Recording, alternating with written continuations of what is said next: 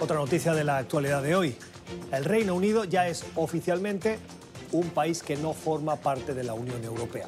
Salió esta pasada medianoche, hora de Europa, hace aproximadamente dos, tres horas, y formalmente este país está fuera ya de ese bloque comunitario. Es el primer país en 60 años que decide dejar esa aventura de unificación europea en un club que tiene 28 miembros.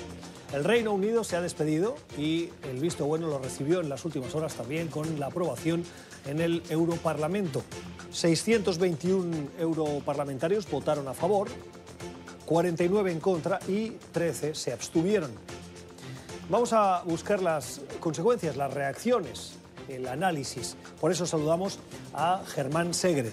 El señor Segre es analista internacional y es experto en diplomacia pública. Señor Segre, gracias por estar con nosotros. Le pregunto, ¿cómo van a notar los ciudadanos del Reino Unido el hecho de que ya no formen parte de la Unión Europea?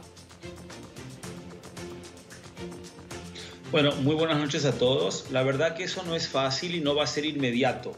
Si bien sale a partir de mañana el Reino Unido y, y tendremos el inicio del Brexit, la verdad es que las reglas de transición todavía se, se, mantendrán por lo largo del año. Entonces tenemos algunos meses por delante donde continuarán en vigor algunas de las reglas para viajar o para importar o aduaneras, etc.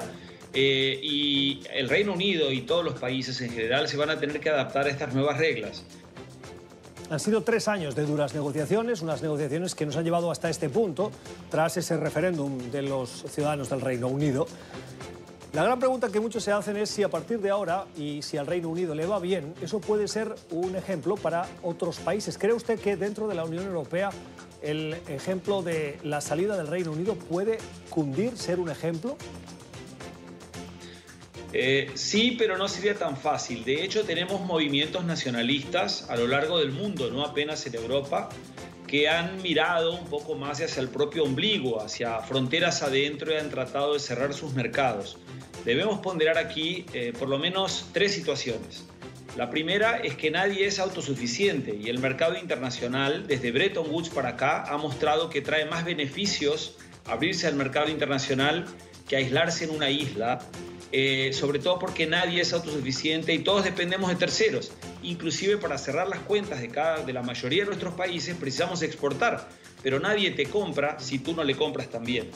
El segundo tema, no menos importante, es que nadie sabe si, Estados, si, si este Brexit será para mejor o para peor para el Reino Unido. Esto lo sabremos luego dentro de aquí a unos años de acá dos, tres, cinco años podremos mirar para atrás y decir valió la pena, fue una muy buena salida o no, fue pésimo o fue lo mismo. Entonces tendremos que esperar para realmente ahí poder hacer un análisis retroactivo y ver si realmente, con retrospecto, para ver si realmente valió la pena o no al Reino Unido hacer este, el Brexit. Y por último, eh, y, eh, y, y no menos importante, de nuevo, eh, tenemos que ponderar que el Reino Unido, si bien hacía parte de la Comunidad Económica Europea, nunca adhirió a la moneda común, con lo cual ellos mantuvieron la libra como su moneda con una independencia del Banco Central y es algo que no podría ser Portugal o España o Italia o Alemania, con lo cual sería una salida muchísimo más compleja para estos países que para Reino Unido porque primero tendrían que desatar el nudo de la moneda común para luego pensar en un Brexit. Gracias, señor Segre, por haber estado con nosotros. Feliz noche. Gracias a ustedes. Muy buenas noches. Ya regresamos.